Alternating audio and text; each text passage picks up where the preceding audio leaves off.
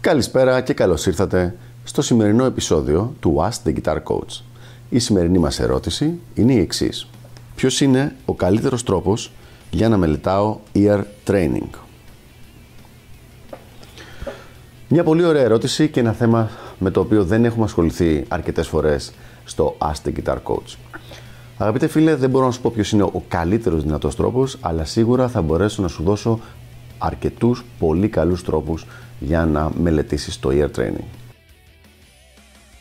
Ξεκινώντας, να πω ότι το ear training είναι μια πάρα πολύ σημαντική ικανότητα την οποία την έχουμε αρκετά ξεχασμένη και παραμελημένη εδώ στην Ελλάδα. Και δεν μιλάω για τις κλασικές σπουδές, γιατί το dicté, το οποίο είναι το ear training, στα οδεία γίνεται αρκετά καλά, αλλά το ear training για τους μοντέρνους μουσικούς και για τη μοντέρνα μουσική είναι πολύ παραμελημένο στην Ελλάδα. Είναι όμως ένα θέμα το οποίο είναι πάρα πολύ σημαντικό για όσους θέλουν να συνεχίσουν τις σπουδές τους στο εξωτερικό σε κάποιο πανεπιστήμιο. Γιατί από τα πρώτα πρώτα grades, ακόμα ας πούμε και σε ε, χαμηλά grades, όπως εκεί που ξεκινάει κάποιος τις σπουδές του στο RGT, χρειάζεται να έχει ικανότητες στο ear training. Για να δώσω και μία προσωπική νότα, όταν είχα μπει στο GIT και είχα κάνει τις εξετάσεις, όπου είχα κάνει πάρα πολύ καλή και πολύ μεγάλη και εντατική προετοιμασία για τις εξετάσεις, σε όλα τα κιθαριστικά, θεωρητικά θέματα, ακόμα και στο διάβασμα παρτιτούρας, ήμουνα περίπου γύρω στο 98%, 96-98% κάπου εκεί, ενώ στο ear training, το οποίο ήταν κάτι το οποίο τότε το είχα πρωτο... αρχίσει να το μελετάω, ακριβώς επειδή το έχουμε πολύ παραμελημένο, ήμουνα κάπου ανάμεσα 88 με 92-93. Δηλαδή μια αρκετά μεγάλη διαφορά σε σχέση με τα υπόλοιπα. Πάμε λοιπόν να δούμε κάποιους τρόπους με τους οποίους μπορούμε να μελετήσουμε το ear training. Και αυτή τη στιγμή ο πιο καλός, ο πιο απλός, ο πιο γρήγορος, ο πιο οικονομικός και ο πιο πρακτικός τρόπος είναι χρησιμοποιώντας το κινητό μας. Οποιοδήποτε είδους smartphone, είτε είναι Android είτε είναι iOS, σίγουρα έχει πολύ καλά applications που είναι για το ear training και σε πάρα πάρα πολύ χαμηλό κόστος.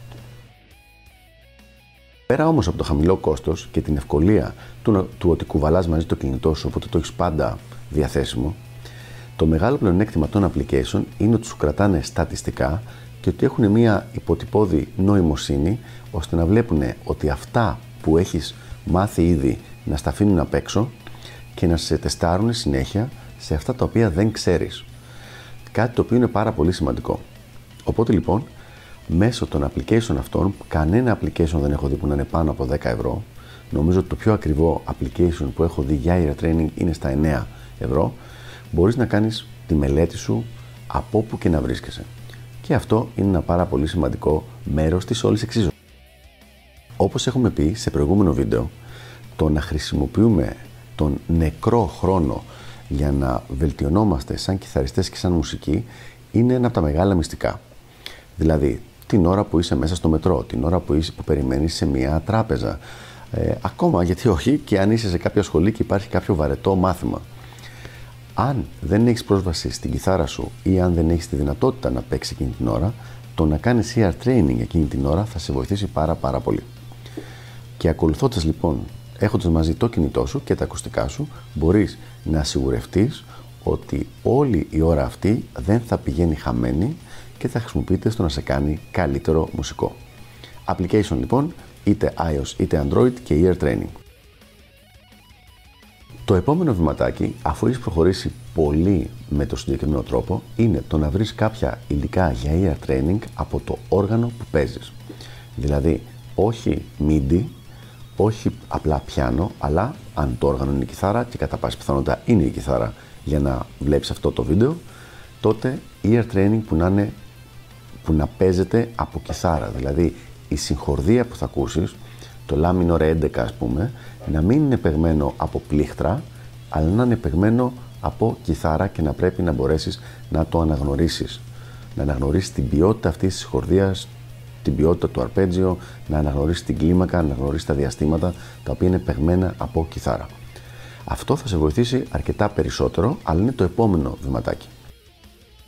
Αρκετά σημαντικό και πριν το ξεχάσω, είναι το ότι στα 15 περίπου λεπτά που κάνουμε ear training αρχίζει να υπάρχει να κουράζεται το αυτί αυτό λέγεται ear fatigue στα αγγλικά κούραση αυτιού ας πούμε οπότε μετά χρειάζεται να γίνει ένα διάλειμμα για να ξαναμπορέσεις να είσαι παραγωγικός στο ear training άρα είναι μεγάλο λάθος να προσπαθεί κάποιος να βάλει μεγάλα sessions μία ώρα ear training μαζεμένο δεν δουλεύει έτσι συνήθως το 1 τέταρτο εγώ ας πούμε μετά από το 1 τέταρτο δεν μπορώ άλλο Υπάρχει κόσμος που μπορεί να κάνει και 20-25 λεπτά, 30 λεπτά, αλλά μέχρι εκεί είναι.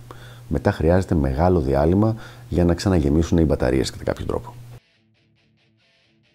Όπως είπα λοιπόν, το ear training είναι κάτι που είναι αρκετά παραπελημένο στις μουσικές σπουδές στην Ελλάδα. Θα δώσω ένα παράδειγμα από το τι μας είχε ζητηθεί στο Musicians Institute, στο GIT, σαν επίπεδο ικανότητας για να μπορέσουμε να περάσουμε το honors του, του GIT όσο αφορά το ear training. Και αυτό ήταν το εξής. Μας δόθηκε μία κασέτα με ένα κομμάτι, ένα pop funk κομμάτι και λέει αυτό είναι το κομμάτι το οποίο θα πρέπει να κάνετε το ear training σας και έρχεται ένας άνθρωπος με μία σφυρίχτρα και σφυρίζει μία νότα. Και μας λέει αυτό είναι το ρε αν θυμάμαι καλά. Και μας λέει άμα θέλετε μπορώ να σας το, ξανα, να σας το ξαναπέξω άλλη μία φορά και με το κομμάτι της μουσικής απλά ηχογραφημένο σε κασέτα και με σημείο αναφοράς μόνο αυτή τη μία νότα, εμείς έπρεπε να γράψουμε όλες τις συγχορδίες του κομματιού, τη δομή του κομματιού και τη βασική μελωδία του κομματιού σε παρτιτούρα. Αυτό τώρα, άμα το πούμε σε έναν εκπαιδευμένο κλασικό μουσικό, θα πει πάρα πολύ normal. Αν το πούμε σε έναν αυτοδίδακτο ροκ θα πει είστε τρελοί, αυτό το πράγμα δεν γίνεται. Αυτό τώρα τι μας δείχνει; Μας δείχνει ότι το ear training είναι κάτι πάρα πολύ σημαντικό, είναι μια πολύ σημαντική ικανότητα την οποία απλά επειδή δεν είναι κάτι εφετζίδικο, φιγουρατζίδικο που να κουνάει τα χέρια πάνω στην κιθάρα γρήγορα και να μπορεί να κάνει εντύπωση, την έχουμε παραμελήσει ειδικά οι κιθαριστές που είναι αυτοδίδακτοι. Για ποιο λόγο, γιατί δεν είναι κάτι το οποίο φαίνεται. Και δεν είναι απλά ότι δεν κάνει εντύπωση, αλλά δεν φαίνεται και η δουλειά που έχει κάνει κάποιος κιθαρίστας πάνω σε αυτό το πράγμα. Φαίνεται απλά σαν καλό παίξιμο. Το οποίο καλό παίξιμο μπορεί να πει κάποιος ότι είναι από ένα κάρο άλλους παράγοντες. Από, από ταλέντο, από πολύ, ε, πολλές ώρες μελέτη πάνω στο όργανο, από διάφορα διαφορετικά. Αυτά λοιπόν για το συγκεκριμένο θέμα. Ελπίζω να έδωσα κάποιες καλές ιδέες, κάποιους καλούς τρόπους για να μελετήσετε το ear training και τα λέμε στο επόμενο επεισόδιο του Ask the Guitar Coach. Γεια χαρά!